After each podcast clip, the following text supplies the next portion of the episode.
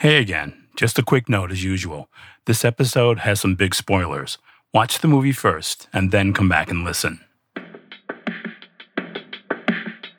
I'm Elvis Mitchell, and this is the official podcast of Judas and the Black Messiah, the exciting new Golden Globe and Critics' Choice Award winning film from director Shaka King and starring Daniel Kaluuya as Chairman Fred Hampton. I don't believe I'm gonna die no car? I don't believe I'm gonna die slipping on no ice. I don't believe I'm gonna die because I got a bad heart. I believe I'm gonna die doing what I was born for. I believe I'm gonna die half the people. I'm gonna die for the people because I live for the people. I live for the people because I love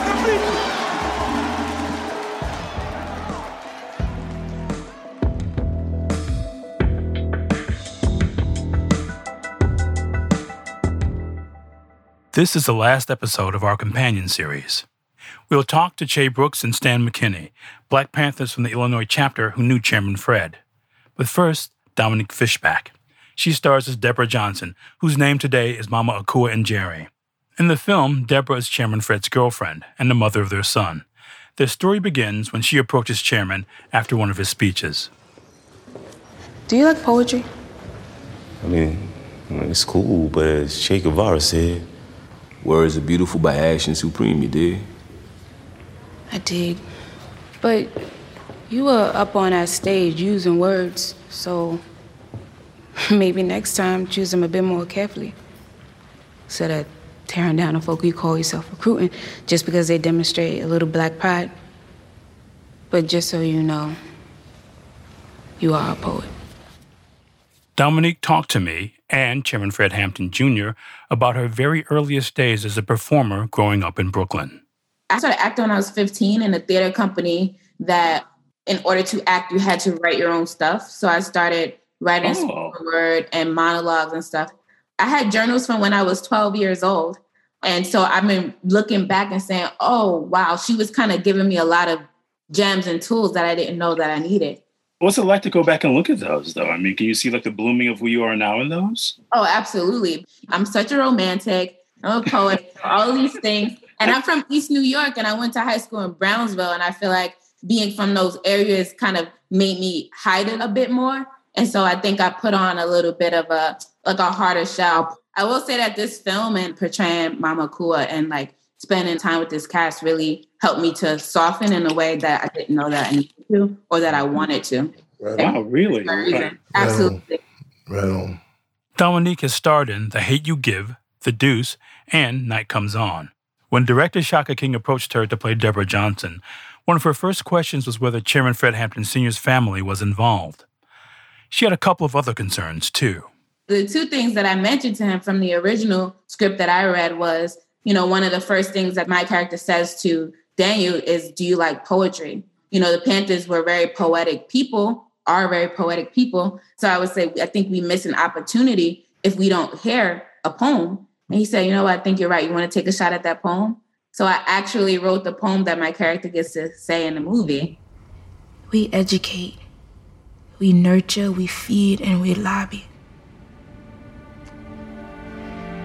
Will my chairman look at me differently? Will his eyes have your twinkle? Will our child be the apple of his eye or constantly get the compromise? The rat a tat tat of gunfire, the clink of jail cells, lullabies. We scream and we shout and we live by this anthem. But is power to the people really worth that ransom?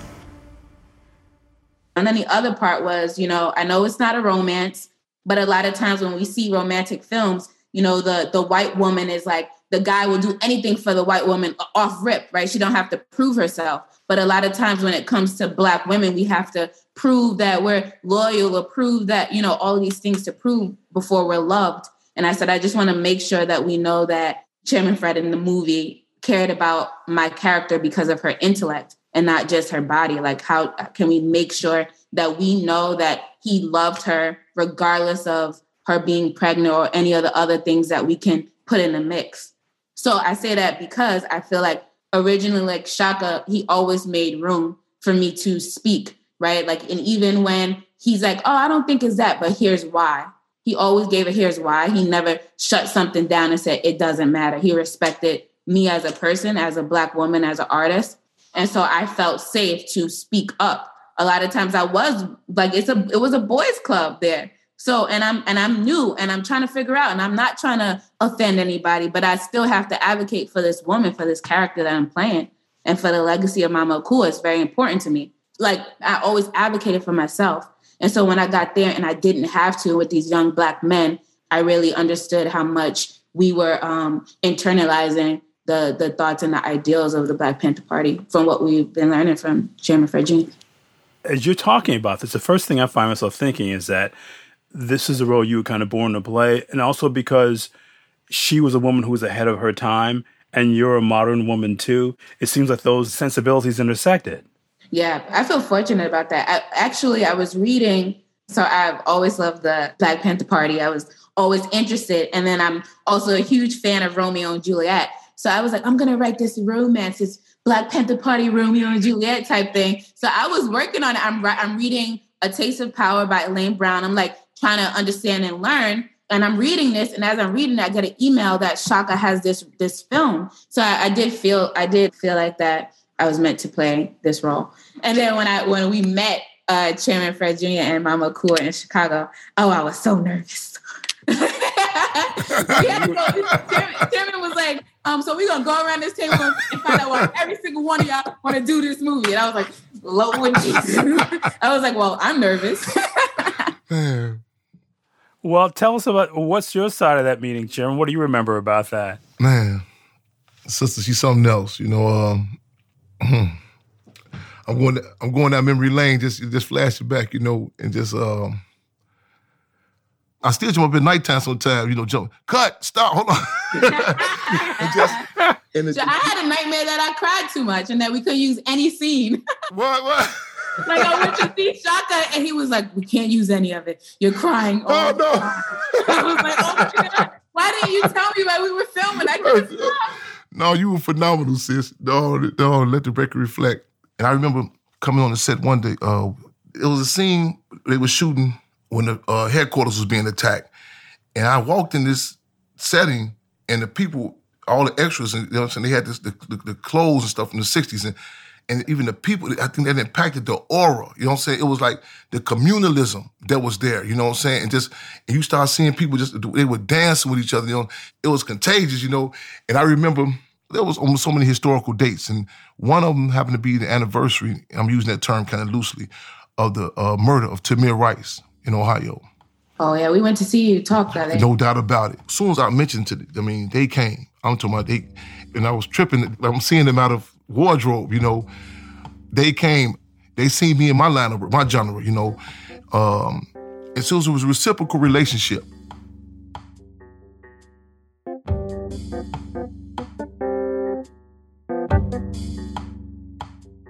There's a scene in Judas and the Black Messiah when police are preparing to attack the Panther office. One of the Panthers, played by Dominique Thorne, is concerned about Deborah Johnson's safety because she knows Deborah's pregnant. Escort Comrade Deborah out the back to the safe house. Why? I can protect myself. I know you can. But you don't got just yourself to think about anymore. I didn't want to have to say it like this, but I. I, I recognize what you're going through with the chairman being locked up and everything, and I just. Does he know? Deborah doesn't say a lot in this scene. Everything she's holding is on her face. She's young and pregnant.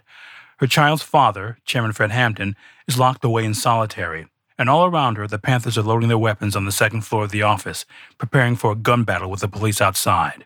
Deborah's standing there, defiant and terrified. Mama Akua was on set the day they shot the scene.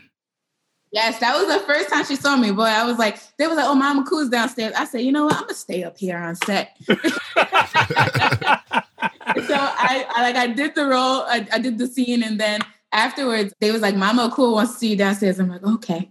So I walked downstairs, and, and Chairman said he wasn't crying; his his eyes was just what he said.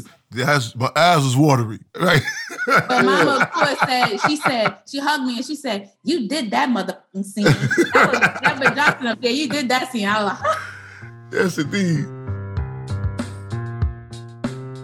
What we've been talking about in, in, in, the context of this movie is this kind of balance. You were talking about doing the work, developing the character, but also letting the character take you over. Yeah. For every role that I take, but especially with this one, I just prayed and I said, like, please let me be a vessel, right? And and my main concern was how do I get to love someone so much that the sacrificial gesture that she does at the end, where she covers his body with hers while pregnant, how can I get there? You know, how could I love somebody so much? not very many people on this earth could say that they've ever done it or that they would. How could I get there? And so I would I would really just kind of watch a lot of uh, chairman's videos, and um, I think when it really when I was really aware of how powerful it was was um, the day before we filmed the assassination scene. I couldn't sleep and I had knots in my stomach and my heart just was beating so fast. And I'm like, what's going on? and then i realized that my my body couldn't tell the difference between what my spirit and what my mind and what my emotions was experiencing you know because i had opened myself to to feel how do i love somebody that much? And so even though i knew that it wasn't really happening I, my body couldn't tell a difference. And i had to allow myself to cry and mourn the loss of this love.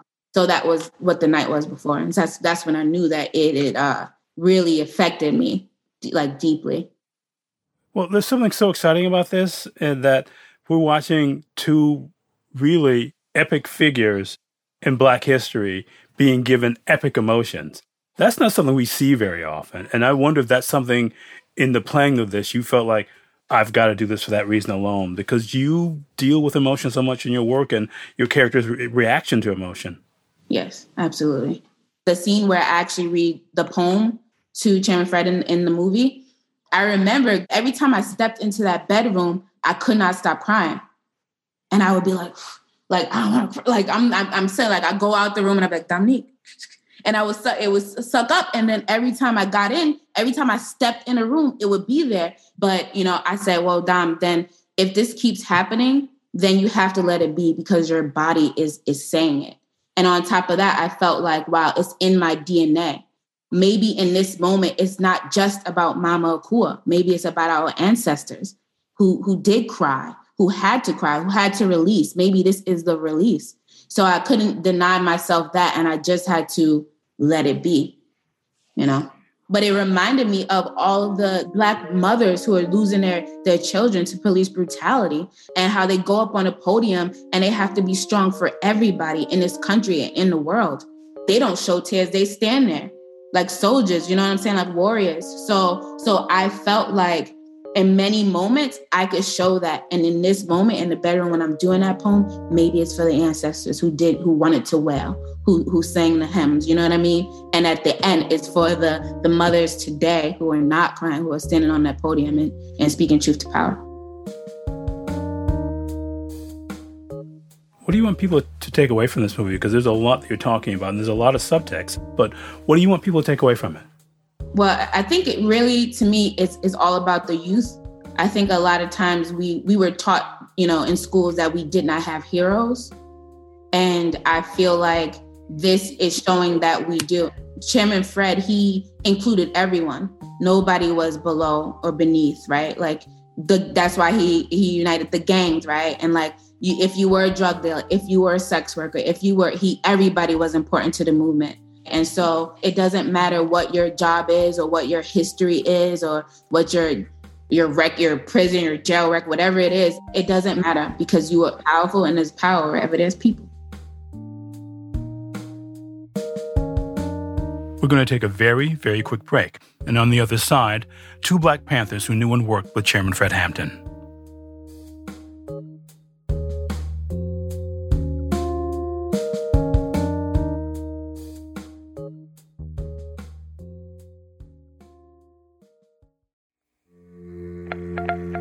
This podcast is brought to you by Warner Brothers Pictures' Judas and the Black Messiah, the Critics' Choice WGA and SAG Award nominated film, and winner of the Golden Globe for Best Supporting Actor Daniel Kaluuya. Now playing in theaters and streaming exclusively on HBO Max for 31 days. It's time the world knows the truth about Chairman Fred Hampton. Watch the film, know his name, share his legacy. Judas and the Black Messiah. Rated R.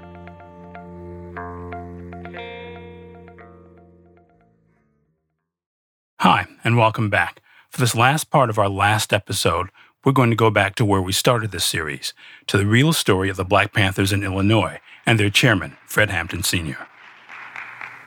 All power to the people. What we basically going to be talking about today, we're going to be talking about what the pig is doing to the Panthers all around the country. We're going to specifically be talking about what the pigs are doing to the Black Panther Party right here in Chicago, Illinois. Because you can jail a revolutionary, but you can't jail a revolution.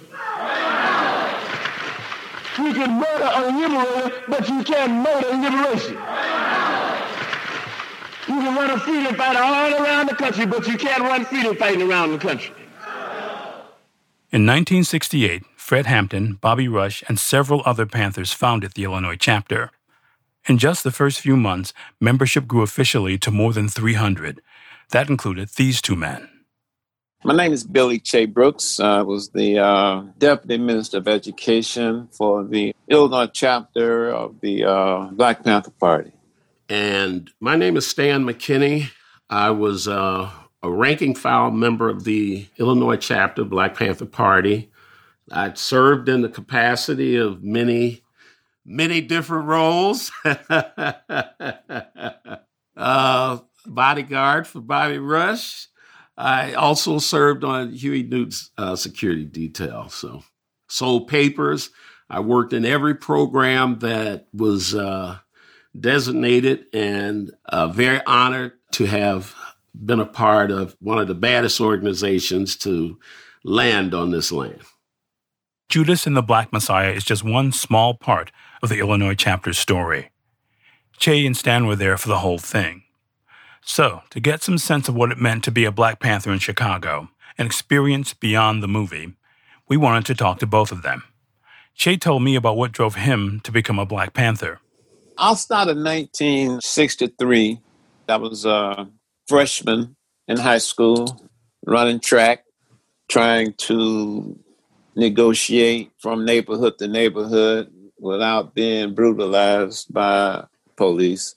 Che paid a lot of attention to politics as a high school student, but his main interest was becoming a track star.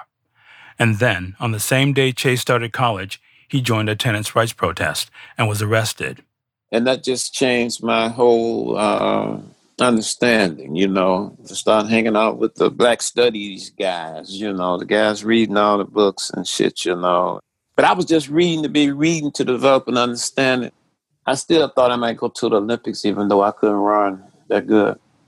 But then they, they assassinated Dr. King in 68, and it was something that, you know, took me to another level of conscious thought, you know. And by September, October of uh, 1968, I met Bobby Rush and I met our chairman, you know, Chairman Fred. Che signed up with the Illinois chapter in the fall of 1968. As for Stan McKinney, he was drawn to the Panthers largely because of the way he grew up in Chicago's Austin and West Garfield Park neighborhoods. What we were faced with was a lot of um, overt racism, being called nigger all day and night by most of the folks that lived in that community that were not black. We fought going and coming to high school. We would actually line up on one side of Madison Street. The pigs would be in the middle and whites on the other side throwing bricks, bottles. So we, we struggled with that. We organized black student groups. Then let's get to the brutality. Uh, there was overt police brutality in our community. We were stopped. The pigs would jump out. They used to ride six deep, three in the front, three in the back. They would jump out they used to carry revolvers at that time. They would take the bullets, all but one out of the gun, put you up on the wall, and play Russian roulette. Click, click, click, click. And then they jump in the car, give you the fuck you finger, and drive off. These are the kind of tactics that we, most young black men, my age in the uh, Austin community, were subjected to. That was the impetus that I needed for me to join the Black Panther Party because of the uh, heat that was coming down. Stan and several friends joined in January of 1969, a couple of months after Che. Stan was 15 years old. But you know, over the years, I've learned to understand that you're never too young for the struggle. We always said that youth make the revolution. I was a youth. And mind you, in joining the party, that structure was so phenomenal that you had to do a six week political education process. So by the time I was 16, I traveled the world mentally. Okay. And that, that tightened me up to the perspective of many, the various revolutions that we had studied. And then the awesome caviar was the political education classes that were mandated that sometime would go on over into the wee hours of the morning. And, and, it seemed like we just found energy. It wasn't about sleep. We would continue to debate and struggle over various issues. And the one critical thing is that the Black Panther Party's newspaper was produced weekly. And you had to read that paper before you went out on the street to call yourself educating the masses. And and I mean, so there was a litany of materials that kept us with our blade sharp. In addition to the social practice of engaging in the, the survival programs, uh, serving the people. Yes, sir. The survival programs were social services meant to address the needs of their community, like public health and food security. To Chairman Fred Hampton and the Black Panther Party, these programs were just as important as armed struggle and self defense. We need to do more acting than we need to do writing. And I think the Black Panther Party is doing that. That we didn't talk about a Breakfast for Children program, we've got one. We're not going to tell you how many kids we intend to feed in Chicago. We're feeding 3,000 to 4,000 every week already. We're not talking about beginning to think about uh, treating people free when they need medical services. We're opening a free health clinic in the city of Chicago in less than three weeks. These are the type of examples that people can relate to.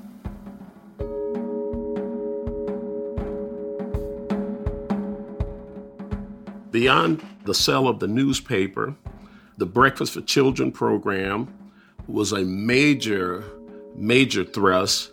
We had to be at those breakfast programs six o'clock in the morning.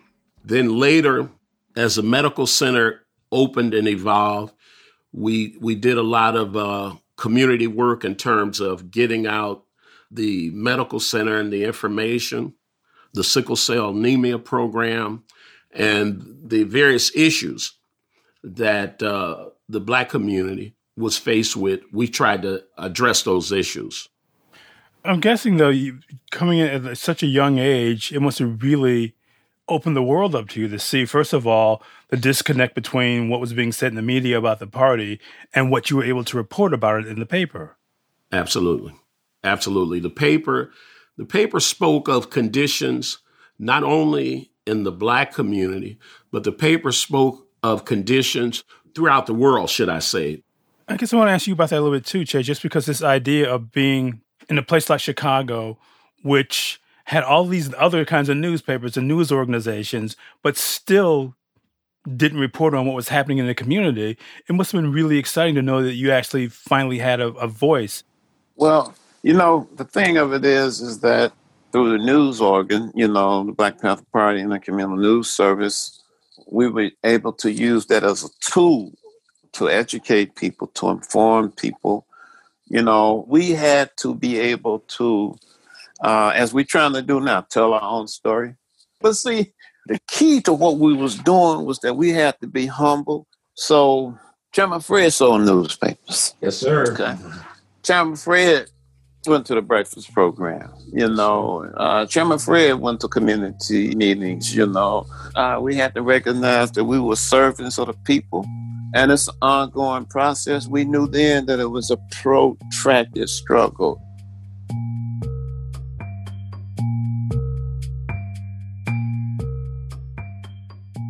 Chairman Fred Hampton and Black Panther Mark Clark were murdered during a police raid on December 4th, 1969. During the assault, police fired nearly 100 shots in the apartment. The Panthers fired just one, into the ceiling. I asked Che and Stan about the weeks and months that followed the assault. There was a lot of chaos, but in the midst of that chaos, because of the structure of the party and the love and respect for the chairman, we were able to hold things together. We actually took over the crime scene. Okay. Uh, we opened that crime scene up to the community.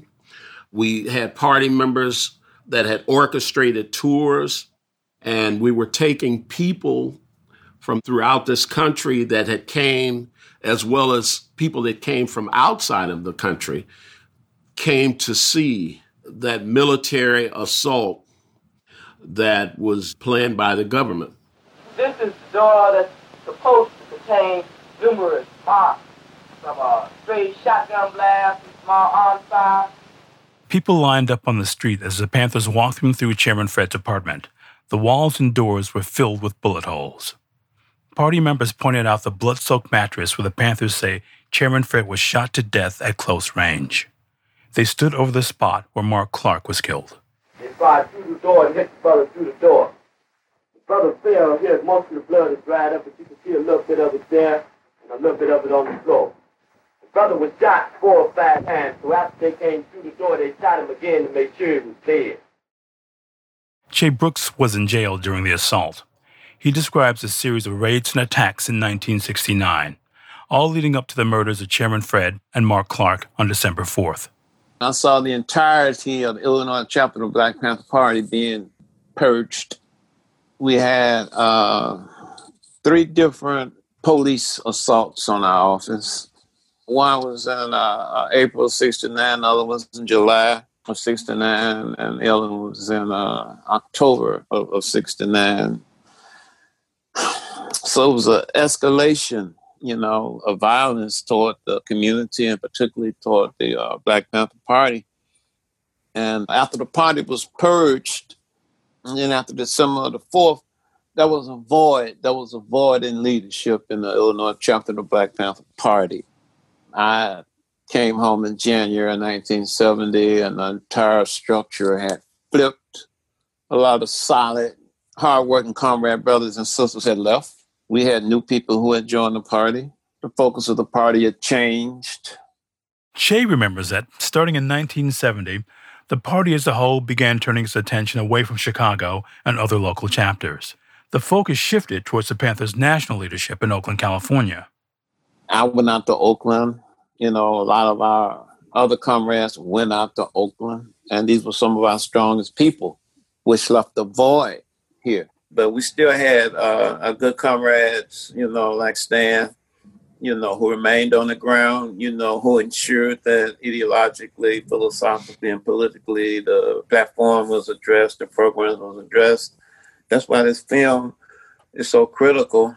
And I can't stress enough that it's a good thing that young people are going to be exposed to the Black Panther Party in the state of Illinois, and particularly uh, our chairman Fred Hampton. During my talk with Che and Stan, I wanted to bring Chairman Fred Hampton Jr. into the conversation. The creators of Judas and the Black Messiah first asked him and Mama Kua for their blessing to make the film, and they brought in their larger Panther community to help decide if this was the right project to opt into. So I asked Chairman Jr. about how he approached Che and Stan with the idea, and how he relied on their counsel as the movie was made. Even when prior movie deals were brought to us before, people were saying, well, this your father, you know, this your daddy. You ain't to talk to nobody, chairman. I said, no, no, no, no. Even on the set, people say, chairman, why do you got to make these phone calls? Why you got to check in with your committee? Why you got to check on, come, this your father. No, this is Chairman Fred, you know, we're just not negating him from being my father, you know what I'm saying? But again, the politics of that, so relating to, it, I mean, consistently, not when I want to choose to say, okay, now where's the comrades at?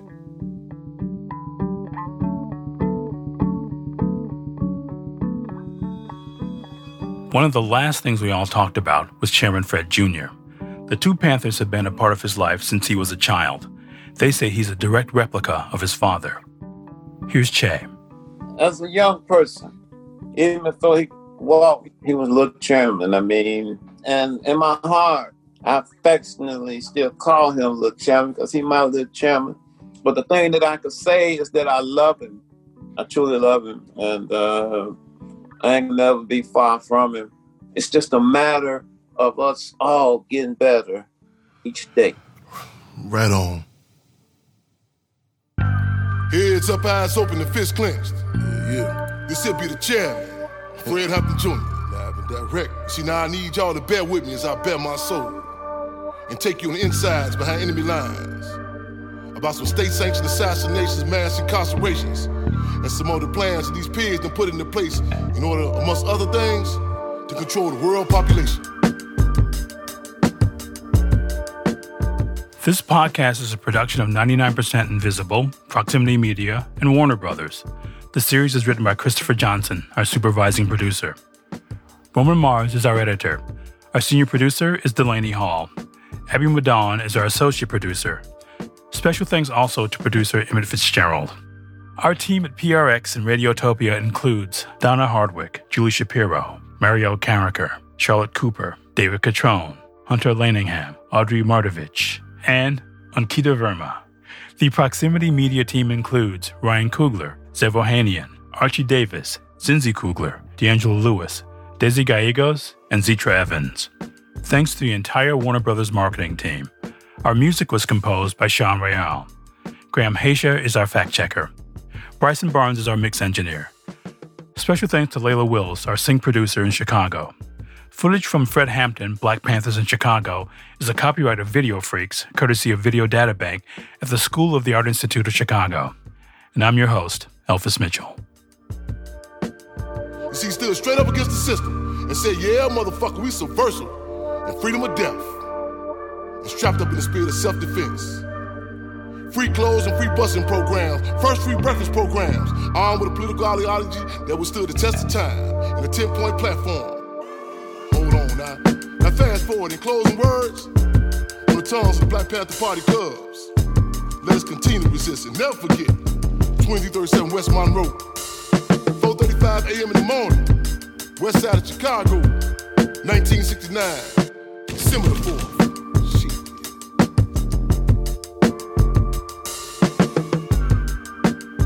All right, that's it. We are officially finished for this one.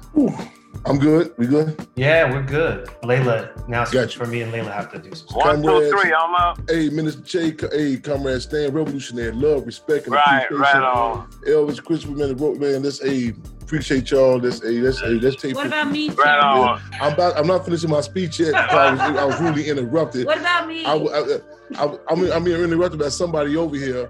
I was about to say, I have my, I, I'm having, you know what I'm saying? I'm at the podium doing my my uh, acknowledgement. Somebody comes up and just the stage. Radiotopia from PRX.